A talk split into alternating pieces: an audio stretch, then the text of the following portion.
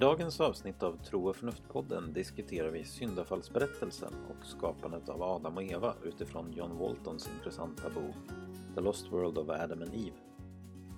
I sin bok driver Walton tesen att människan inte skapades i en fullkomlig värld utan med ett uppdrag att sprida Guds goda ordning ut i skapelsen. Syndafallet innebär snarare att det projektet kom av sig än att en tidigare helt harmonisk värld blev oordnad. Adam och Eva behandlas i Gamla Testamentet framförallt som arketyper, menar Walton, alltså som symboliska representanter för hela mänskligheten. Människan skapas dödlig, det är poängen med att hon skapas av stoft och det är därför hon behövde äta av livets träd i lustgården för att inte dö. Evas skapelse från Adams revben, eller snarare sida, syftar inte på hur just Eva blev till eftersom det används som motiv till varför män och kvinnor i allmänhet ska bli ett kött i äktenskapet. I dagens avsnitt utforskar vi den rika tematik som syndafallsberättelsen innehåller och kommer även in på hur den kan relateras till ett evolutionärt perspektiv på världen. Podden produceras av tidningen Sändaren i samarbete med Newman-institutet och Teologiska fakulteten vid Uppsala universitet. Jag heter Kristoffer Skogholt och med mig har jag Erik Åkerlund och Peter Westermark. Välkommen att lyssna!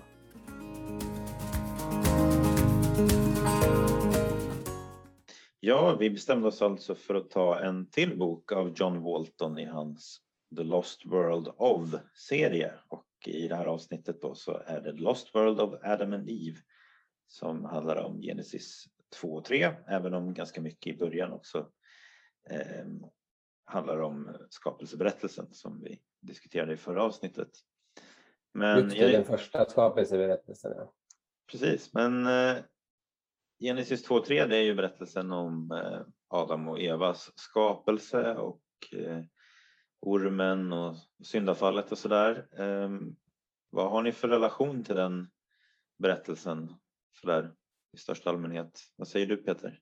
Eh, ja, för det första så Eh, har jag en påbörjad eh, masteruppsats som, som inte är avslutad som handlar om, inte egentligen Genesis 2 och 3, men eh, den handlar om det som kallas The Life of Adam and Eve som är en slags apokryf.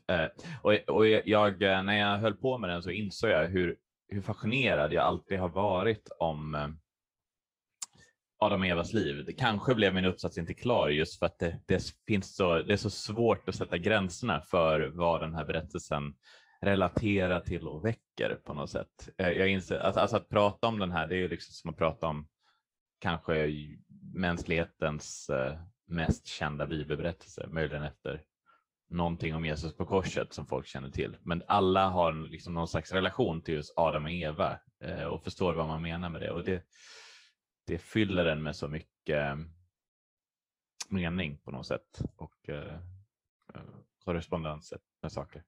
Mm. Ja, jag kan ta vid då. Jag, ja, men precis. Jag tycker också att texten den har en ganska så stark liksom laddning och meningspotential eller vad vi ska kalla det för. Eh, och inte minst tycker jag liksom att, att just det här, den här växlingen mellan någon slags intimitet i relationer, harmoni också för den delen, men liksom intimitet mellan eh, Adam och Eva och mellan Gud och människa och sådär. Alltså det är nakenheten. Eh, och sen att det här blir problematiskt, att människan så att säga, försöker dölja sig för varandra och sådär. Det är ju en ganska djupliggande existentiell erfarenhet så att säga som, som texten på ett ganska eh, så att säga, koncist eller vad man ska säga eh, sätt uttrycker. Eh, så att det är väl en relation som jag har haft till texten och sen så har jag också tyckt att den har varit eh, vad ska man säga, intressant och utmanande att relatera till ett evolutionärt perspektiv. Så där. Men vi kommer in lite grann på det eh, senare för jag har senare tid liksom upptäckt att det går att, att göra vissa sådana liksom läsningar där, där man faktiskt eh, kan förena ett slags evolutionärt perspektiv med, med vad jag uppfattar som textens budskap och så. så att, eh, det kan vi komma, komma tillbaka till senare. Då. Har du ja. någonting där Erik? Som du vill lägga till? Ja, jag upptäcker nog eh, bland annat när jag läser en sån som Walton att jag nog redan alltså från början i mitt kristna liv är troende som eh, vuxen har läst det här ganska så typologiskt då, alltså utifrån och kristologiskt utifrån Kristus eh, gestalten. Och jag upptäcker att jag nog har det eh, via Origenes bland annat och då Hans Urs von Balthasar. Alltså jag läste väldigt mycket Hans Urs von Balthasar när jag blev eh, eh, kristen precis och eh, min, min, mina min teologiska utblick är väldigt färgad av honom och hans utblick är färgad av Origenes. Origenes trycker på, på just en typologisk läsning. Så för mig kommer det väldigt naturligt. Jag, jag måste gå åt andra hållet lite grann och titta ja, jag förstår. på det ändå som en, en sorts historisk mm. eh, berättelse. Och även då faktiskt mycket av perspektiven som Walton kommer fram till mer exegetiskt eh, tycker jag är väldigt naturliga att hålla teologiskt. Det här med eh, templet, eh, världen som ett tempel och platsen för Guds närvaro och eh, Adam då som, eh, som överste präst. Ja, just det. Och, just det. och det är det du menar med typologiskt, så att det finns en symbolisk korrespondens mellan, ja, det, mellan Adam och Jesus som den nya Adam. Ja, just det. Mm, Tänk den som och, får ha... Och, och sen Maria som, som den nya Eva. Mm, mm. Tänk den som får ha Origenes och Hans Ur från Balsasar som söndagsskollärare. ja, just söndagsskollärare vet jag inte riktigt. Men, uh... ens första möte med de... Ja. Jag tänker att både Kristoffer och jag har snarare mött de här berättelserna i söndagsskolan och liksom med kanske en annan ingång. Det där är ju en intressant fråga hur och när man ska börja så säga, prata med barn om att eh, tänka symboliskt om himlen och sådär till exempel. Mm. Eh, lite under, underdiskuterat så för att eh, jag tänker både så när man pratar om himlen och när man pratar om Noa-berättelsen och sådana här saker så är ju alltså Noa-berättelsen skulle vara omöjlig för mig att ta till mig teologiskt om jag inte kunde läsa den symboliskt. Så mm. och då, då, Mm. Jag kan tycka att eh, om man tänker på James K. Smith som vi läste för, för länge sedan. Han har ju en sorts kateketisk modell kan man säga just utifrån att utgå från, från det liturgiska eh, och, och koppla det till det. Alltså, det. Din fråga är förstås jättestor Kristoffer och eh, man kan säga väldigt mycket om det. Men det är väl en ingång i alla fall just eh, att kunna koppla eh, saker som till exempel vatten och vattnets symbolik till eh, om man har vigvatten i kyrkan till exempel. Mm. Alltså utan att, utan att föregripa komman, det vi ska prata om så allt för mycket så skulle jag väl säga att barn har en väldigt naturlig förmåga att tänka symboliskt, men de, de skiljer inte riktigt ut det symboliska från det bokstavliga som vi sen gör mer som vuxna. Och där, där tänker jag ju också att en eh, mytologisk berättelse är ju på det sättet så konkret och symboliskt på samma gång, men på ett väldigt eh, och, en, och liksom även sagan som, är, som i vår tid, moderna tid, har liksom undervärderats som så här, ah, det är bara sagor och påhitt, men att det, de kanske snarare kan vara den djupaste typen av eh, mm. berättelse. Mm. Precis, men det ja, Lars, Lars Gunther som eh, skrev eh, ett kapitel i den här boken Fyra kristna diskuterar skapelse och evolution som jag recenserade i dagen för i våras. Ehm, han, han har ett litet resonemang i sitt kapitel om hur en, en slags positivistisk kultur också påverkar teologin och en slags eh, hermeneutik så att säga. Att man mm. så att säga, köper tanken att sanning är naturvetenskap och då måste så att mm. säga den sanning som Bibeln pratar om också vara mm. på det empiriska konkreta planet. Um. Symboliska berättelser skulle inte kunna förmedla sanning och sådär. Uh, så att jag mm. tror att det där är, det, vi lever så att säga i det kulturella kognitiva klimatet som vi mm. lever i och formas av det och sådär. Och det är ju också en av Waltons poänger. Mm. att eh, den texten är skriven i, eh, i, en, i en viss kognitiv miljö och om vi vill, vill förstå texten så som eh, författaren och, och första åhörarna troligtvis förstod den så måste vi försöka göra den, mm. den resan så att säga. Eh, mm. så att, och det är den stora, stora behållningen med att läsa Walton, att han, att han hjälper en med det i hög grad. Mm. Liksom. Eh, Mm. Sådär. I, mm. I början av den här podden, i fjärde avsnittet, så pratas det, det var ju före Erik och jag var med, men då pratade ni också om eh Adam och Eva utifrån en debatt som var i dagen då. Och det, det, det, är ju, det var ju bara ett av alla gånger som Adam och Eva-berättelsen har kommit upp och blir någon slags stridsfråga om är du liberal eller konservativ? Tror du på Bibeln eller tror du inte på Bibeln? Så det där är ju, den laddningen finns ju väldigt tydligt i den här berättelsen tillsammans mm. med några andra berättelser. Mm, absolut, mm. precis. Men om man skulle gå in lite på, på texten, eller vad säger jag, förlåt, boken. Är, vi, är ni redo för det eller, eller yes. känner ni? Mm. mm. Kör. Eh, mm. Det är intressant att han på ett ganska bra sätt kan visa att en exegetisk studium, ett exegetiskt studium av bibeltexten, eh, vad ska man säga, den utmanar vissa vedertagna läsningar av Genesis 2 och 3 och då tänker jag eh, framförallt på den här dynamiken som, som Walton har att Gud skapar ordning när han skapar och att han gör det genom att mm. eh, skapa funktioner och funktionärer som han säger. Och när Adam skapas så står det ju att det inte har växt någon buske och sådär. Det har liksom inte kommit någon växtlighet därför att dels har Gud inte låtit det regna och dels har det inte funnits någon människa som har kunnat bruka jorden.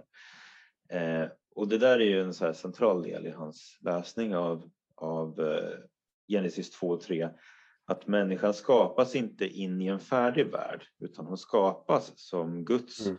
viceregent för att så att säga fullborda skapelseverket egentligen och liksom bringa den här ordningen in mm.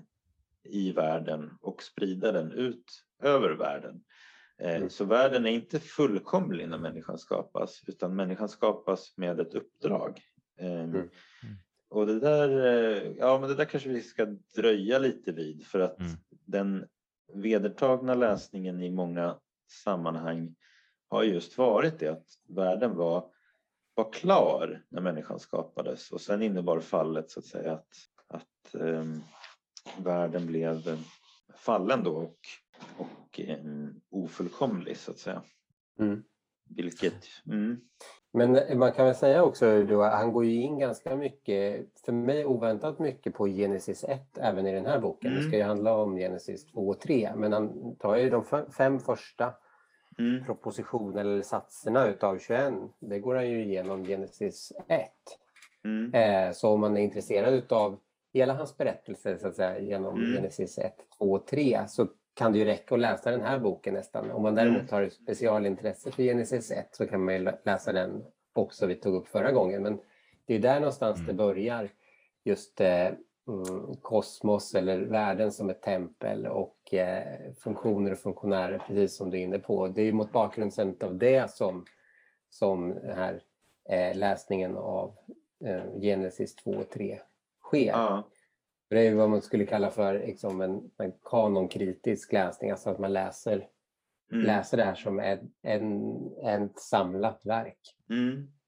Och där är det ju också en, en sak som han tog upp i, i sin förra bok då, som han betonade där, det var ju att sabbaten innebär, eller Guds vila, den innebär inte någon slags, att Gud blir passiv egentligen, utan det innebär att nu är eh, omständigheterna sådana att Guds liksom egentliga aktivitet kan ta sin början. Eh, mm. Och det där, vi nämnde säkert det en del i förra avsnittet också, men det finns ju en anspelning på det i Nya Testamentet när Jesus får kritik för att han helar någon på sabbaten. Och så säger han att min fader verkar ännu i denna stund och därför verkar också jag. Alltså att mm. det är på sabbaten som Gud eh, verkar, då har Mm. eh, det är ungefär som att infrastrukturen finns på plats och nu kan aktiviteten på ett sätt då börja. Det är liksom hans, hans läsning.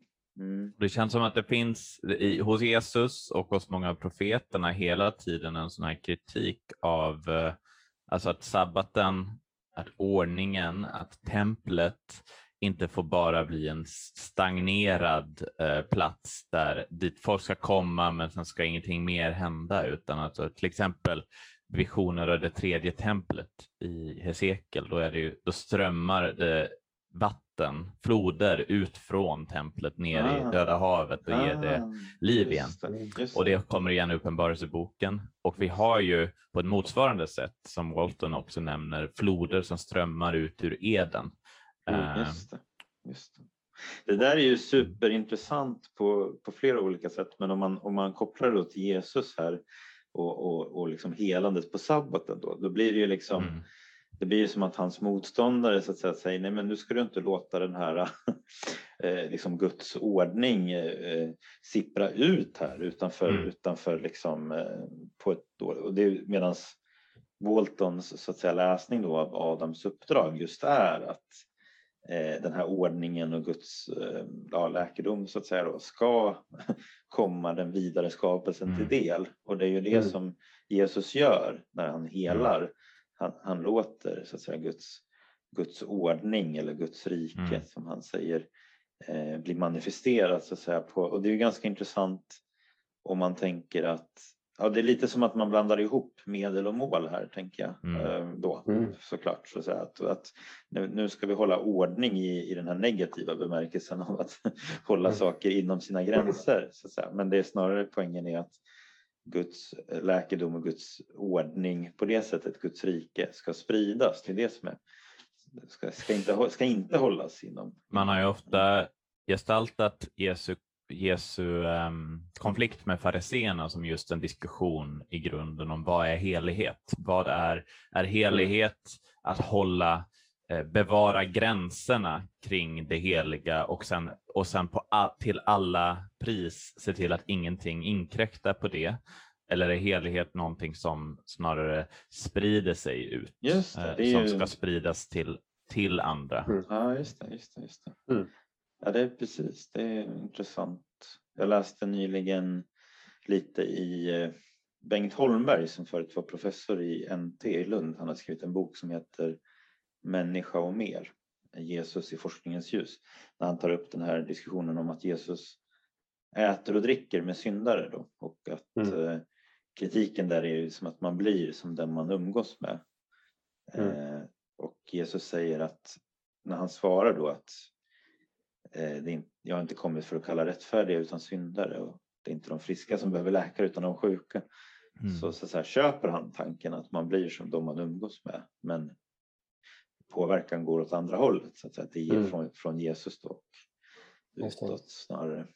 Ehm, precis. Ja, nej men och där, det, så att, och där, för det är en annan, man kan koppla då lite grann en sån här föreställning som ju har varit ganska vanlig och i den här läsningen av att världen var perfekt eh, när Adam och Eva skapades. Det är då att det inte skulle ha funnits någon någon biologisk död och sådär före, före syndafallet.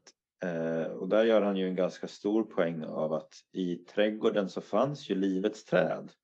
Och det var för att man inte fick tillgång till livets träd så att säga efter syndafallet som man eh, så småningom dog då. Och inte för att man var odödlig så att säga. Och eh, eh det är ju också en, en, en så att säga exegetisk analys som, som utmanar en traditionell eller traditionell men en, en, en, en ganska dominerande läsning. Ehm, som, som ju också är eh, intressant i, i sammanhanget. Så där, Mm. där gör han ju en koppling till att han menar att, människa, att Adam är skapad av, ja, vad står det i den svenska, dust använder han, vad står det i den svenska? Av jord väl?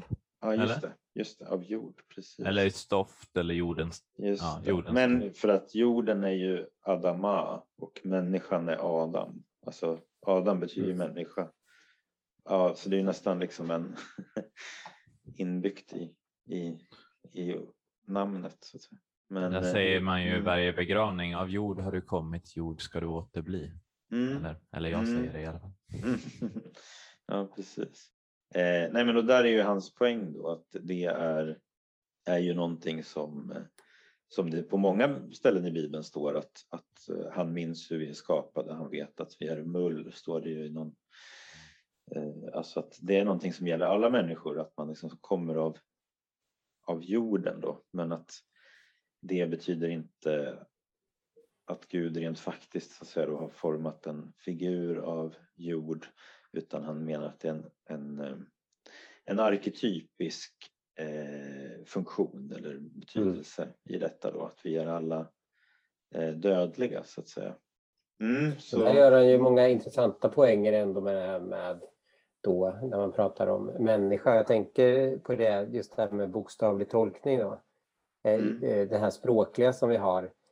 Människan är si och sånt. Så även om vi pratar bestämd form singular så pratar vi om människan som Alltså vi Just säger det. människan men menar mänskligheten och det är typiskt språkligt att göra Mm. det. Om vi Mm. säger polisen ska få mer pengar så säger vi vilken polis? Ja, men Mm, polisen, så att säga, polismyndigheten. Det är så man ja, pratar och samma sak så går det igenom oli- många olika ställen då och visar just hur det, den läsningen är den Mm. rimligaste i väldigt många mm, fall. Att det handlar om Mm. mänskligheten är si och så och så Mm. säger man då människa. mm, Det, är, ja, det är bara att försöka Precis. förstå vad som Exakt. Och, det, och där är ju liksom, det är både på ett sätt hans styrka men ibland kanske också hans svaghet lite grann.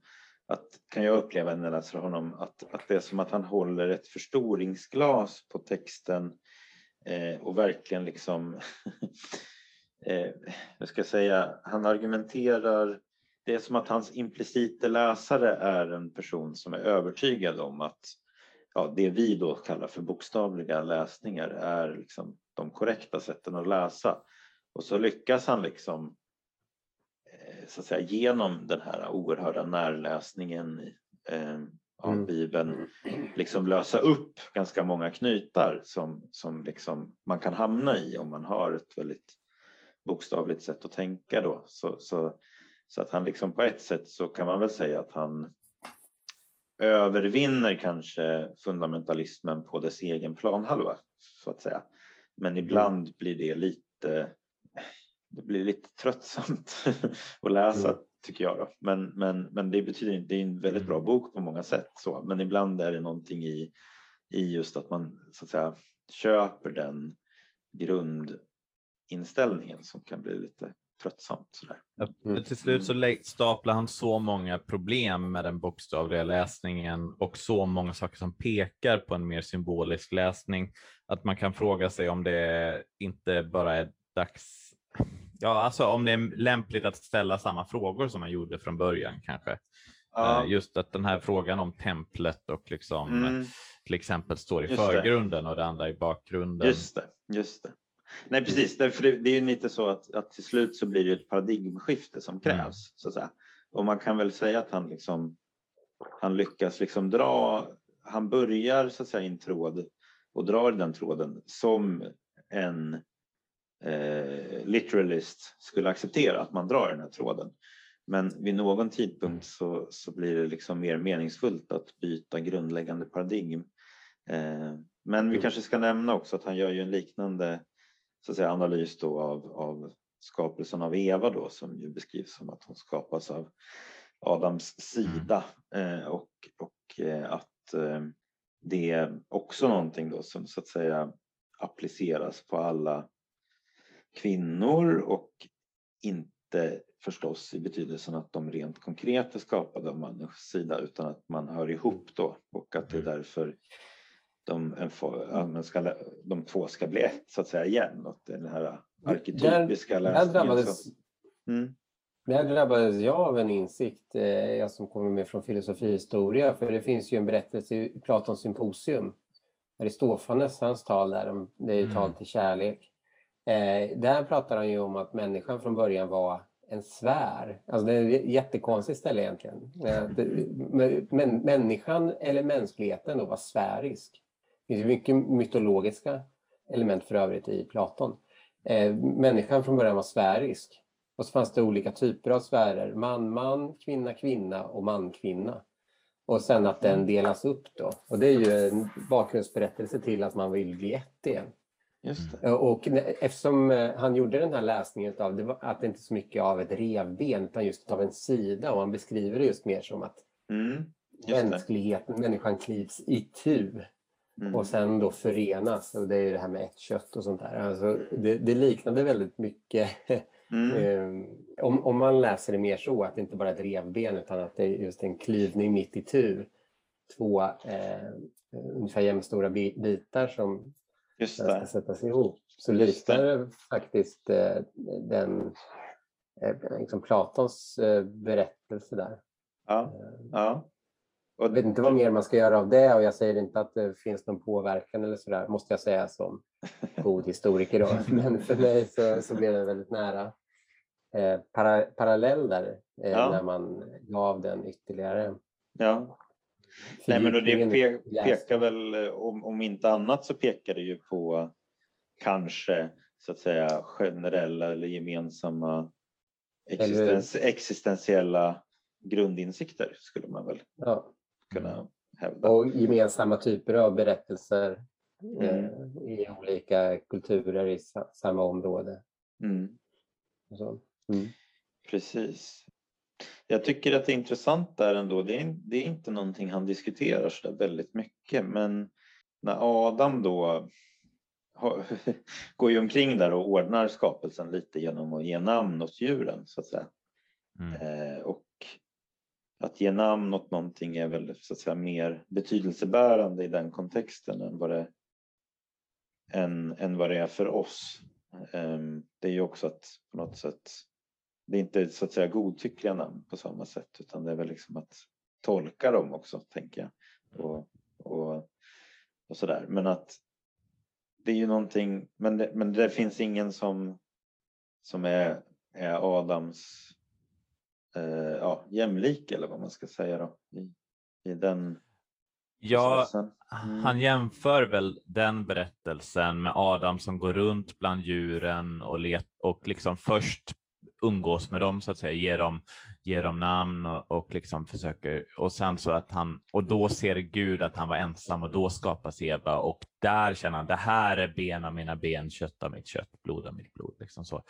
Eh, Alltså att han, då känner han igen sig på ett sätt som han inte kunde göra med djuren. Så det, det tycker jag verkade vara Waltons poäng med varför djuren finns med i berättelsen. Eh, Jag tycker annars att apropå det här med människan som eh, präst och kung över skapelsen i liksom in, insatt i, i skapelsen. Där tycker jag att den här berättelsen om att namnge djuren har ju har ju också en väldigt stor eh, kraft. Att, alltså det, det blir en fin symbol för till exempel människans kallelse till vetenskap. Människans Mm. kallelse till naturvetenskap till exempel, som inte är min Mm. grej, men, men alltså det är något väldigt vackert där liksom, eh, Just eh, att, att liksom ge namn åt allt i skapelsen, att, att vara intresserad av världen man bor i liksom, och att ge den och att skapa ordning i den genom att ge namn. Mm, precis. Visst, det ger ju en, en eh, impuls för, för Linné att hitta tillbaks till det ursprungliga språket, det ursprungliga sättet att benämna. Mm. Eh, det- det var liksom en stark rörelse där också, 1600-1700-tal. Just att hitta det, de egentliga namnen, de rätta namnen för tingen i världen. Just det. Det där tycker jag är lite spännande. Jag vet inte om jag varit inne på det i podden någon, någon gång tidigare, men när man, det, det finns det där uttrycket misstankens hermeneutik som Mm. man förknippar med Marx, Freud och Nietzsche. Och jag skulle ju då säga att eh, Richard Dawkins också representerar en sån tendens, det vill säga att en, en, en läsning av världen med eh, mörkare glasögon Mm. än, än nödvändigt. Så att säga. Mm. Ehm, och ehm, det skulle kunna beskrivas som i alla fall ett delvis, delvis ett, ett misslyckande av, den här, av det här Mm. uppdraget. Som Mm. naturligtvis inte är att skönmåla allting, absolut inte. Mm. Men det är ändå att se det i eh, i Guds ljus så att säga. Tänker jag. Mm. Kan man säga att Eh. misstankens hermeneutik är väldigt mycket att säga, att förklara någonting med orden. Detta är egentligen inget annat än. Mm. Jo men precis, Mm. det skulle man kunna säga. Och där det här, det här andra då är, är någonting mer negativt än det som det Mm. på ytan Mm. eh, framstår som eller utger sig för att vara. Mm. Så, att, säga. Så att i den meningen så, ja nej, precis, det är intressant. Och frågan är om vi ska göra en liten överbryggning till ormen här då. Jag vet inte för att Gud Eh. verkligen sagt. Ja, precis. Jag tycker att det passar ganska bra Mm. eh, tematiskt så att säga.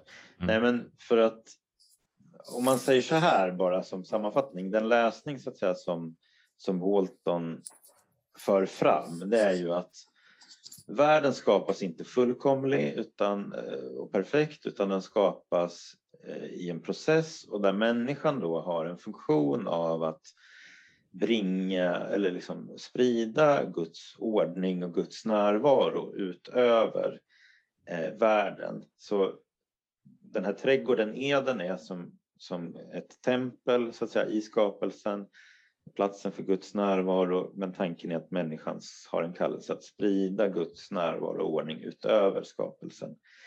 Sen Mm. representerar fallet så att säga att den här processen avstannar. Ehm, Eh, och sen så småningom så tar Gud ett nytt initiativ då genom Israel och Abraham och, och genom Jesus och sådär på ett speciellt sätt. Och innan, oavsett liksom hur man, om man, om man liksom gör vad man skulle kunna kalla för en slags paradigmatisk läsning av, av, av fallet och säger att det här representerar så att säga en, en tendens hela tiden i mänskligheten eller om det liksom också representerar någon, specifik, specifik punkt. Det, det, det kan man liksom, jag tror att man kan eh, så att säga, ta till sig väldigt mycket av den här läsningen oavsett hur man landar i den frågan.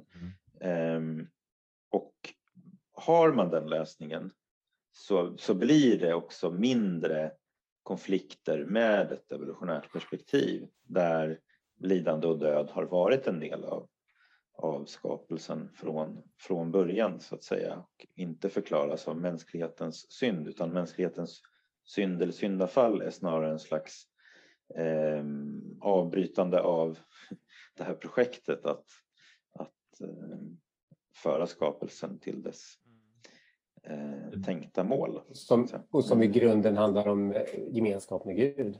Relation Ja. med Gud. Ja, men precis. Och, och, Ja. eh, mm, Alltså för in, syndens inträde i världen då blir ju det är ju alltid en diskussion där liksom handlar det om kommer det inifrån oss eller är det strukturerna emellan? Alltså det är ju någonting med Ja, nej men alltså det är ju, det är ju en, en klassisk, en augustinsk arvsynslära har ju ofta blivit en väldig fråga om liksom en slags intern disposition, alltså en fråga om att människor, det hände någonting i Eden eh, i samband med den här frukten, fruktätandet som gjorde oss eh, syndiga på ett sätt som man inte var annars, eller onda på ett sätt som man inte var annars. Och det, det är väl lite det som du tar spjärn mot här, Kristoffer? Eh, ja, det är väl framför allt är det egentligen hur skapelsen i övrigt så att säga ska förstås. Okej. Mm. Eh, där den här eh, läsningen av att skapelsen var helt harmonisk och det fanns ingen död, Mm, inget mm. lidande och sådär. Den är ju helt inkompatibel med Mm, ett mm. evolutionärt perspektiv. Eh, och sen så är det ju intressant det där med människans liksom, natur då för att Thomas av Aquino tänkte sig ju att människan skapades och hade, levde i en slags tillstånd av övernaturlig nåd. Och Mm. syndafallet innebar att den här övernaturliga nåden försvann och då blir människan i sitt naturliga tillstånd oordnad. Just så det är inte så att det tillkommer en ond impuls utan det, som, det är någonting som försvinner och det som försvinner är den övernaturliga nåden. Mm, det, här, det här kopplar faktiskt in jätteväl med kyrkofädernas utläggning av den här texten och faktum är, faktum är att det föregår Nya Testamentet. Alltså det fanns en idé om att Guds, ja det står ju i Romarbrevet, alla har gått miste om Guds härlighet. Men där det beskrivs i jubileeboken bland annat att är det jubileeboken? Nej, det är, det är Adam och Evas liv som jag har skrivit om. Men det står att de var klädda i Guds härlighet i, i eh, trädgården. Och det beskriver ju en slags, det tänker jag är, apropå det här med att nåden fullkomnar naturen, att på något sätt Guds nåd omsluter människan och på något sätt tillför någonting till vad vi är i oss själva på något sätt. Mm. Eh, och på det sättet så blir det liksom utkastandet av veden helt enkelt förlorandet av mm. kontakten mm. med Guds omslutande nåd på något sätt. Mm. Eh. Ja precis och, och vill man göra historiska läsningar så säga så är ju det här mer tror jag mer kompatibelt då med ett evolutionärt perspektiv eftersom den här att vi har impulser hit och dit och så, det är ju liksom bara att förvänta ur ett evolutionärt perspektiv. Så det blir lite överflödigt att säga att, att eh, det var någonting som tillkom vid syndafallet. Men däremot så är det ju en, kan man ju tänka sig att, att, att en, en övernaturlig nåd så att säga försvann. Det är, det är ju kompatibelt. Så, eh, så att det finns ju mer potential för, för en historisk läsning om man har, har det tomistiska så att säga grundperspektivet då, eller som säkert har, som du säger, mycket tidigare eh, rötter och så. Men, eh, mm. men eh, precis, men det var. Vi skulle gå vidare med ormen där. Ja, just det, precis och vad ormen representerar och så där. Nej, för att jag själv har ju liksom länge så att säga tänkt att det är svårt att få till något eh, så att säga historisk läsning av det. Men nu för tiden är jag, så att säga, jag är öppen för att det kan finnas en sån, sån läsning. Men även om man inte gör en historisk läsning utan gör en slags paradigmatisk läsning och tänker att den här så, så tror jag att det finns väldigt mycket mening i texten som går att eh, bejaka då i det, även i relation till ett evolutionärt perspektiv och sådär. Eh, och då tänker jag att en grundprincip då för det här resonemanget är att mycket i naturen har eh, två sidor. Och eh, det där är någonting som, som folk brukar ta upp ibland i vetenskap och religion diskussioner då att Eh, skapelsens kreativitet är ena sidan av ett mynt då, där andra sidan också är en sårbarhet. Så det finns alltid den här dubbelheten då.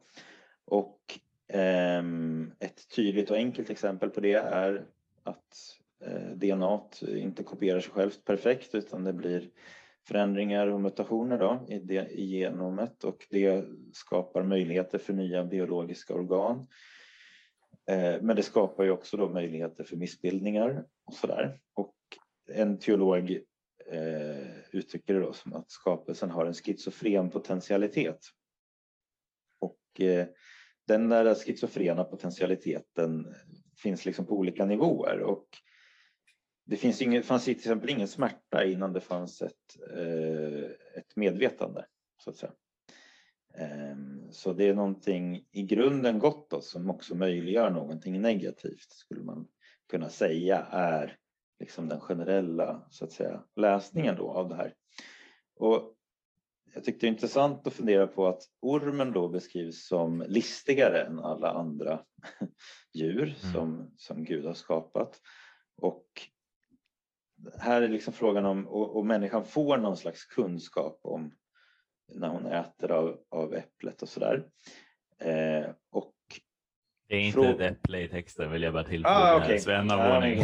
Ja, Kanske en eh, daddel eller ett granatäpple eller något, vem vet. Precis, precis. Um, nej, men att det, det, är så att säga kanske då en kapacitet som tillkommer och en kapacitet som, som har den här dubbla karaktären. Och jag tycker det är intressant att fundera lite på vad som är relationen mellan så att säga, rationalitet och intelligens och vishet som eh, vishet som kanske är en rationalitet som också är formad av eller informerad av, eh, av kärlek. Och att det är det som så att säga saknas här i, i den så att säga, listighet då, som ormen representerar. Men det kan ju också tänkas då att det liksom är det som är är den här kapacitetens fullbordan så att säga. Så det är ett sätt att börja liksom, vad är det, mm. vad är, och liksom, vad är Guds vishet här då? Och, och i, i relation till, till mm. intelligens så att säga. Alltså det är ju, Walton gör ju ganska tydligt det som exegeter i alla i många många hundra år nu har sagt att, att ormen sägs ju inte i den här berättelsen vara demonisk eller Satan själv till exempel, vilket har varit vilket däremot är en koppling som görs i kristen litteratur redan i Bibeln. Alltså i mm. Uppenbarelseboken kopplas den ormen från urtiden, draken, mm. Satan. Mm. Uh, och den görs även i Adam och Evas liv. Då. Men vad är Adam och Evas liv? Du har nämnt den. Förlåt, det är en, en omst, det är omtvistat hur gammal den är. Den skulle kunna vara hundra år äldre än Nya testamentet. Den skulle kunna vara några, samtida. Den skulle kunna vara några år efter. Eh, men den är den första skrift som tydligt, där finns det till och med, det är en slags um, det kallas genremässigt kallas det rewritten bible och det finns flera sådana beskrivningar. Mm. Man tar en bibeltext och sen så gör man en slags midrash eller en, man lägger till mer information i texten. Ehm, Just det. Just det. Och de, den här berättelsen gör det och den teologiserar den om omtolkningen så att den tolkar samtidigt som den berättar. Och mm. Den är väldigt spännande, eh, väldigt njutbar läsning måste jag säga. Eh, väldigt intressant berättelse. Men där, det är den första texten vi har belagd ut, utöver Paulus då som är ungefär samtida mm. som kopplar ormen till Satan och till och med i den berättelsen är det explicit att Satan kliver in pratar med ormen och får, gör honom avundsjuk och sen så blir han liksom besatt av den onde. Okay. eh, ja, mm. Slut parentes på Adam och Evans liv, men, mm. men mm. i, i Genesis 3 då så är inte ormen satanisk på det sättet, utan det är Walton säger att eh, ormen snarare ja, men är en slags kaosvarelse, en, mm. en varelse som representerar det här Ehm, det okända eh, och som står utanför Guds ordning på ett eller annat sätt, mm. men inte nödvändigtvis en slags demonisk ondska som, och illvilja. Nej. Nej. Nej, precis. Han säger väl att det representerar non-order, va? Mm, Snarare inte... än disorder. Ja. För det, han använder ju ordet disorder för, för så att säga den här mer illvilliga aktiviteten då, synden och så. Det är ju, mm. Så han har non-order, order och disorder och disorder förutsätter någon form av moralisk agens. Ehm, just det, nej men precis. Ehm, men en annan läsning då som jag också slänger in här är, eller som jag tror är, går att koppla på olika sätt till, till det vi pratade om tidigare också. Om man så att säga tänker på texten då som en inspirerad myt som, ehm, som jag tycker är en rimlig kategorisering så skulle man kunna fundera lite på om det här betecknar den punkt då människan når en moralisk medvetenhet. Och eh, det står ju faktiskt att det är ju det som eh, äpplet eller frukten då ska ge, att det är kunskap om gott och ont. Mm. Eh, och eh, människan blir äter av den och hennes ögon öppnas. Mm. Hon ser mer när hon har ätit av mm av frukten. Och hon blir varse att hon är vaken och hon skäms så att säga och försöker dölja sig för, för sig själv och för andra. Mm. Och eh, när jag läste eh, en bok som heter Hur Homo blev sapiens då i våras av Peter Gärdenfors som förut var kognitions eller fortfarande är kognitionsforskare men han är professor, äh, ehm, pensionerad professor i Lund så, så pratar han om att eh, människan och andra djur har en förmåga att göra representationer som han säger och en representation är då att vi sätter ihop stimuli som vi får från olika sinnen och skapar en sammanhängande helhet av de här olika stimulin. Och vi fyller så att säga också i luckorna då, för vi får inte stimuli av allting.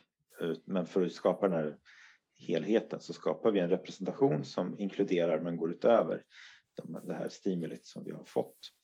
Men de här andra djur har bara förmågan att göra representationer till någonting som de har en empirisk kontakt med, eh, säger Järnfors. Men människan kan göra frikopplade representationer, så vi kan göra oss representationer, Eh, mentala och visuella representationer av saker som inte är närvarande, eh, saker som eh, ligger i framtiden eh, till exempel. Eh, och då menar Walton, eller förlåt, Järnfors att det också då uppkommer en möjlig konflikt då mellan ett idealt framtida tillstånd och en nuvarande impuls. Eh, så det kan bli en slags Eh, konflikt mellan någonting som jag tänker att jag borde göra och någonting som jag vill göra just nu. Så det uppkommer liksom en, en första slags moralisk konflikt då mellan och vi kan också börja jämföra så säga, olika framtida scenarier och hitta ett som är idealt då, så det uppkommer den här moraliska medvetenheten. Och sen uppkommer ju då också förmågan att förstå att eh, tänka i fram, genom att tänka i framtid så kan vi också förstå att vi kommer att dö. Så både den här moraliska liksom, medvetenheten och eh, insikten om vår dödlighet är eh, kopplad till den här förmågan att, att göra frikopplade representationer. Och det där tycker jag är lite intressant att koppla till skapelseberättelsens eh, diskussion. Där, där det just är, ja men äter av äpplet och ögonen öppnas och det blir en, en eh, konflikt då mellan, att, mellan det, ideal, det moraliska idealet som man är kapabel till att tänka och den man är just nu. Så att säga, det uppkommer en, en alienation då kan man säga, en, en slags splittring mellan eh, den man är och den man idealt sett eh, borde vara så att säga. Och även insikten om dödligheten och sådär. Så jag vet inte vad ni säger, för mig blir det ganska mycket den, av det som texten försöker förmedla om det mänskliga tillståndet som på ett sätt. Men jag tänker ju att texten då fungerar på två, två nivåer här. Å ena sidan så skulle den kunna liksom beteckna eller beskriva den här uppkomsten av den här moraliska medvetenheten. Men å andra sidan så är det också en slags paradigmatisk berättelse av eh, så att säga, hur det är. Vad sa du? Hur det är att vara människa. Ja, hur det är att vara människa men också hur det är att leva erfarenheten av att man har gjort någonting som man inte borde, borde göra. Så att säga. Den kan både beteckna eh, det mänskliga tillståndet men också på ett liksom, på syndens dynamik så att säga och syndens mm. roll för att skapa mm. alienation så att säga. Och där, där tänker jag då liksom att egentligen så är, då är det, det man då kan säga är att det är kapaciteten för att synda som, som, eh, som, som uppkommer här. Eh, mm. Mm, precis. Jag har en, hade nog en helt annan ingång till eh, mm. den här just fråga om eh, till exempel livets träd och eh, trädet med kunskap om gott och ont. Han gör ju en, jag kan inte riktigt återge den, men han gör en intressant läsning om hur de två relaterar nära till varandra. Och att problemet här inte i sig har att göra med till exempel att få kunskap om gott och ont, utan just hur vi får kunskap om det. Ja, och hur det. vi så säga, relaterar till liv och kunskap. Eh, och mm. huruvida vi tar det själva eller mottar det. Mm. Att, eh, det har att göra då med den här. Det. Eh, det är en helt annan ingång än vad du hade. Det var intressant att höra dig, men eh, jag hade nog en mm. som, Nej, men Jag relaterade till, till det han skrev om det på ett, på ett mm. lite annat sätt. Jag tog väl mer, det är väl mer en läsning som jag har tagit med mig så att säga, från, mm. från läsningen av Gärdenfors. Just eh, och så där, där, jag, där jag måste säga att jag tycker att det är, det är åtminstone väldigt intressant att Gärdenfors kopplar en liksom vad han menar då är en specifikt mänsklig förmåga just till den moraliska medvetenheten och medvetenheten om dödligheten mm. eh, som ju också är centrala motiv då i, i den här berättelsen. Jag kanske kan nämna där bara att Walton själv inte vill använda ordet myt. Nej. Eh, han har en eh, utläggning om det. Det kan man ju tycka är just att gå in i det här paradigmet, som vi, scientistiska paradigmet som vi pratade om förut. Men han, mm. Han vill inte göra det i alla fall. Nej. Men får jag knyta an till det du, ni båda har pratat om, eller mm. um, om det här med kunskap på gott och ont och kunskap om gott och ont och som, som, de, som frukter representerar, att de tar. För det är ju någonting jag möter, eller som har återkommit så många gånger, inte bara i vår tid, även i vår tid, men också i urkyrkan så fanns det ju, så har man läst den här berättelsen och inte haft helt lätt att förstå eh, sensmoralen riktigt, eller, eller man har protesterat mot den rent av. Alltså jag, eh, idag kan jag, tycker jag kan möta människor ganska ofta som bara, men varför blir de straffade för att de fick kunskap? Liksom. Alltså det är mm. den, alltså hur kan kunskap vara dåligt? Hur kan det vara dåligt att deras ögon öppnas? Mm. Och i urkyrkan då så blev det en utbrytargrupp, eller flera gnostiska rörelser läste ju de här berättelserna. Eh, eh, Setiansk eh, gnosticism till exempel läser berättelsen Genesis 3 som att ormen är den verkliga hjälten och den som för initierar i den sanna kunskapen då eh, gnosis, gnosticismen. Eh, och att den kunskapen leder till befrielse från en slags tyrannisk ordning. Och det är ju en, ja, det är, inte en, det är också en slags misstankens hermeneutik för, för att mm. säga så. Alltså att man misstänker, man läser texten som att den, den måste syfta på en slags tyrannisk vision av ordning då. Men jag kan ändå, det finns en annat sätt på vilket jag kan, tycker man kan sympatisera med frågan då, liksom, att det finns ju former av eh, kristendom och religion i allmänhet som, som med den här visionen om ordning och eh, templet, liksom, håll det heliga inom de här gränserna och inom den här ordningen och att alla inkräktare per definition som kommer med frå ställer frågor eller som kommer med kunskap som mm. utmanar mm. det vi trodde var gränserna för den här ordningen det är per det. definition dåligt, liksom, ska huggas mm. av. Liksom. Och jag kan ju då förstå den impulsen, sympatisera med den impulsen att ja, är det verkligen så enkelt? Är det så Gud vill ha det, att bara ha liksom rigida murar till eh, där man ska hålla sig och aldrig få ställa en kritisk fråga så att säga? Nej, um, precis. Men du pratade tidigare Peter lite om dubbelheten i symboliken. Du kom in nu på ormen också.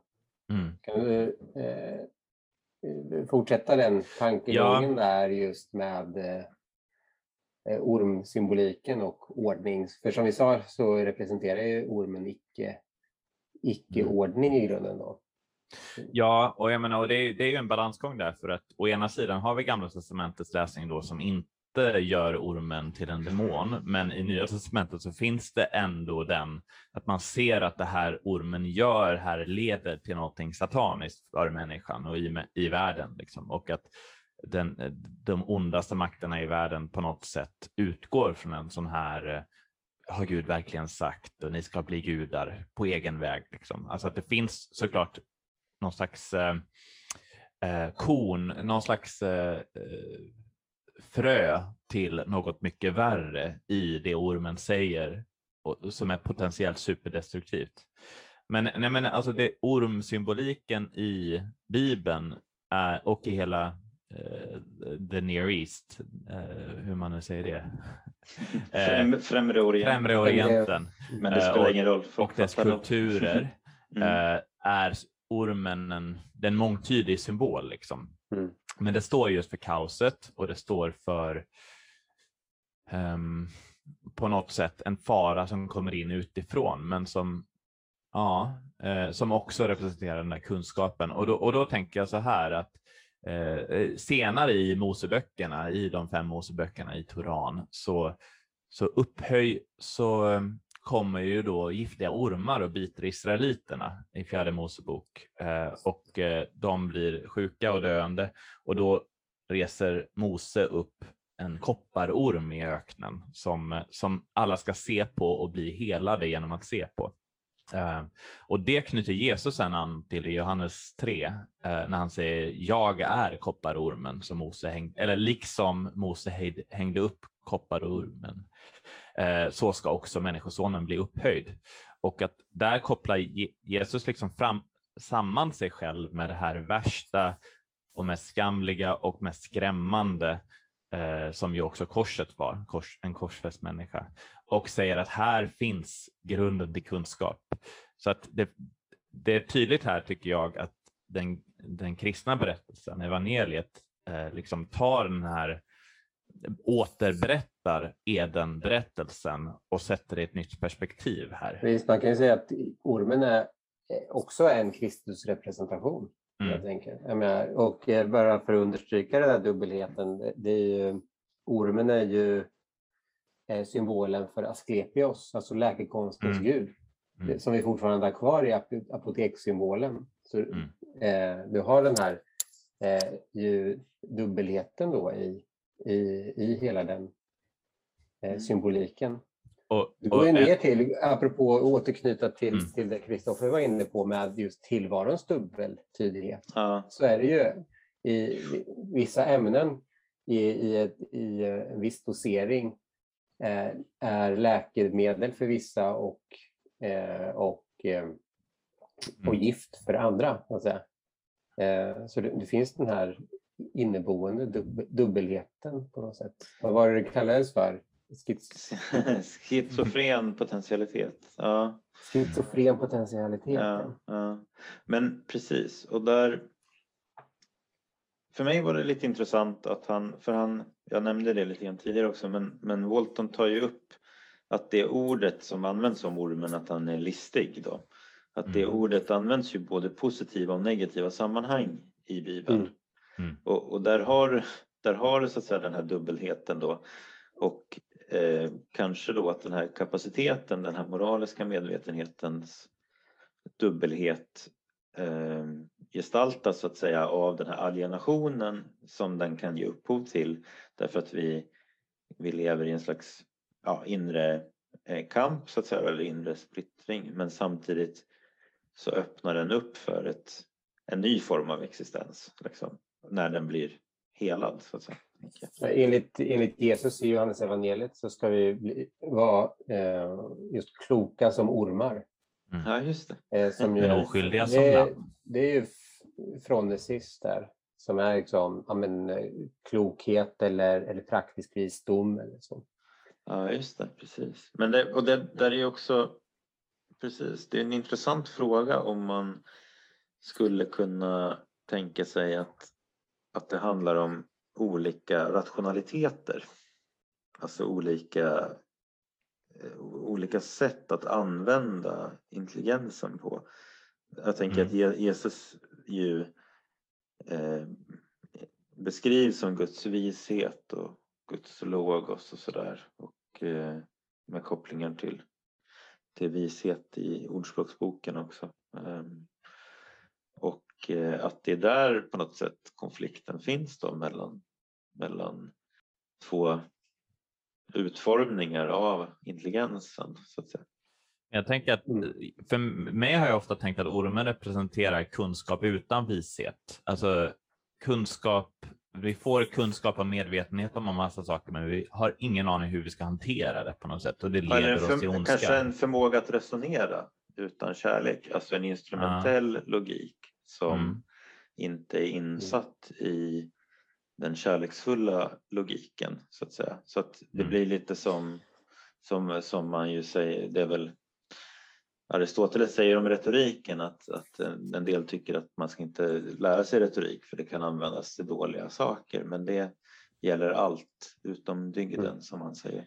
Och för att återknyta till Genesis 2 och 3 då, så är det ju just så han läser det att, att eh, människan då inte vill inta sin rätta plats i en övergripande ordning utan själva bli ordningens källa, så att säga.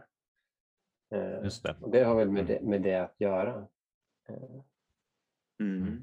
Jo, det, det var lite intressant att eh, eh, för, för jag, jag, jag, eh, så att säga, jag brukar alltid värja mig lite mot när man ramar in så att säga diskussionen mellan ormen om man får säga så då, och, och eh, Gud som en diskussion mellan så att säga, heteronomi och autonomi. Alltså heteronomi betyder att lagen kommer utanför mig och autonomi Mm. betyder att lagen kommer inifrån mig. För jag tror ju att det är ormens sätt att presentera problemet på. Mm. Visst. Eh, det är inte det som är och, och, och där, där utan då är det snarare så att säga tror jag mer fruktbart att tänka på det i termer av eh, kärlek och egoism. Ehm, Mm. jag tror att det är mer, eh, mer belysande ur ett teologiskt perspektiv. Alltså att är, det, är det så att, att den här rationaliteten formas av kärlek eller formas av egoism, det måste nästan vara det. För det är också det som skapar så Mm. att säga, syndens oordning. Det är ju en rationalitet som är, är, är grunden formad av, av egoismen, tänker jag. Eh, vilket ju är en sak som är mycket lättare att konstatera än att göra någonting åt, så att säga. Så, eh, om man säger så. Men, men, eh, eh, men och, och, det kan Det ändå var en bra allmän sammanfattning av. Mm. Den är lättare att konstatera ja, än att göra någonting Ja, åt. Eh, precis, jo men det kan vara precis. Men Jag har en sista, Mm, mm. om vi är klara med ormen, så har jag en sista grej som jag tar med mig från Waltons bok som jag bara vill nämna. Eh, om vi känner oss klara med ormen eller ja, jag har en liten grej men det handlar inte specifikt om ormen utan det handlar Okej. eh, så att säga. Men det, det, så det kan jag ta senare också. Nej, men den Eh. här tempel, idén om eh, eh, Adam och Eva som skapelsens präster och kungar och eh, att Eden är ett tempel. Eh, det- eh, någonting som bara stack ut för mig där också, apropå att vi, det är just den här, det, jag tycker Walton hela tiden också pressar på att det finns ett uppdrag i det här. Det finns en sändning Mm, ut till Precis. att verka i världen. Eh, och Ja. till exempel bara det här, vår, vårt ord för paradis, när vi, och, och bilder man ser i västlig konst av på, alltså, framförallt romantisk och, och liksom tidig modern eh, och, och nutida gestaltning av, då är det alltid en sån här mysig eh, djungel typ, men där, där det finns ett bär att plocka överallt och folk, de bara går runt och chillaxar liksom eh, och har det mysigt. Men, men han betonar att det är inte alls det som är poängen med Eden, att det är en mysig ehm, eh, liksom, spa. natur-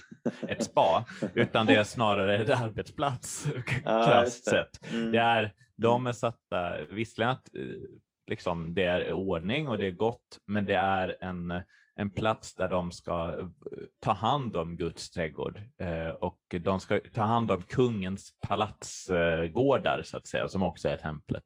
Och det betyder att det finns ett ansvar att upprätthålla och, och utöka ytterst sett Guds ordning. I, och det, Mm. det tar jag med mig också från Waltons läsning. Mm. Jo, men det blir ju det blir också att han kopplar ju ihop eh, skapelse och frälsning väldigt mycket i den här läsningen. Mm.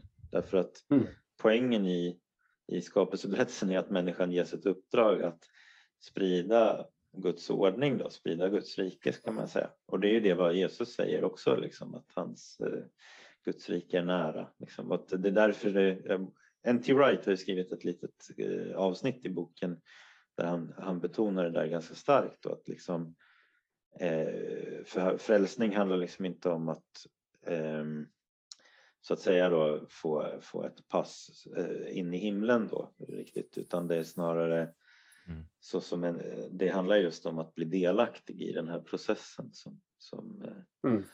som handlar om, om eh, Guds rike. Då. Ehm, men så att det finns ju mycket där. Den, den, den saken jag tänkte ta upp som jag inte riktigt nämnde tidigare då, det är att det är en intressant fråga det här att, att liksom när människan inser så att säga, sin moraliska ofullkomlighet så i den läsningen då som jag föreslår så, så beror det på en ökad förmåga, att en ökad moralisk medvetenhet. Och, och på samma sätt tänker jag att det är eh, när man kan tvivla på om man har rätt om någonting. Det kräver en förmåga att transcendera sitt, sig själv och se sig själv lite utifrån så att säga. Eh, jag, vet, alltså jag tycker det är en intressant sak att det som en insikt om en ofullkomlighet kanske måste föregås av en ökad kapacitet så att säga. En transcendens som inser sin, som, som gör en medveten om sin, sin, eh, sin ofullkomlighet. Och Thomas av Aquino säger att vi kan förstå att vi inte kan räkna ut så mycket om vem Gud är. Så därför så kan vi så att säga förstå att vi har ett behov av uppenbarelse. Eh, och på ett liknande sätt skulle man kunna säga att vi kan förstå att vi är moraliskt ofullkomliga och i den meningen är i, Mm. i behov, behov av, av nåd. Då, så att säga. Och, eh, Mm. eh, jag tycker att det är intressant, man kan, det är lätt att man tror att en insikt om brist så att säga är ett uttryck för svaghet men det kanske är snarare tvärtom. Så att, säga. att det krävs mer för att inse en Mm. brist än, än, än, än att inse, inte inse en brist. Så att säga. Ja, verkligen. Mm. Men ja, precis. Mm. Ja, nej, men nu har vi gått igenom tre kapitel hyfsat i alla fall i, ifrån Waltons eh, eh, serier. Och Abel nästa då? Eller? nej, nej. Nej. nu, nu går vi vidare till, eh, till, eh, till metafysik var det va? Vi ska läsa nästa gång. Yes. Ja, det lät En liten som. julklapp till Erik Åkerlund. Mm. Nej då, nej jag ska bara. Den är, ser mycket fram emot den boken själv också. Precis, vi ska läsa The One and the Many av Norris Clark heter den. Ja, nej men eh, något slutord i Men allt övrigt? hänger ihop. Det handlar nog om participation bland annat där också. Ska vi säga. Ja, just det. Just det. Precis. Mm. Ja, nu, Delaktighet. det är... eh, Jag var på... Det kommer en, få lära dig till nästa gång. som en kompis till mig sa som är psykolog när vi pratade om någonting och eh, jag sa att det där kan man ju koppla, liksom, det går ju att koppla till någon teologisk tematik. Och då sa hon, ja allt vettigt hänger ju ihop. Mm. Och det tycker det, jag var en väldigt bra insikt. Allt, allt vettigt Ja. går att koppla. Liksom. Bra Ja. slutord. Man ska inte göra det, det är ingen intäkt för att göra saker och ting för enkelt för sig såklart. Men, men, men det, är, det är ändå sant. Att. Mm. Ja. Så, ja men tack för idag säger vi helt enkelt och eh, så och hej. hörs vi om Mm. några veckor. Ja. Hej Hej, hej. Då! Mm.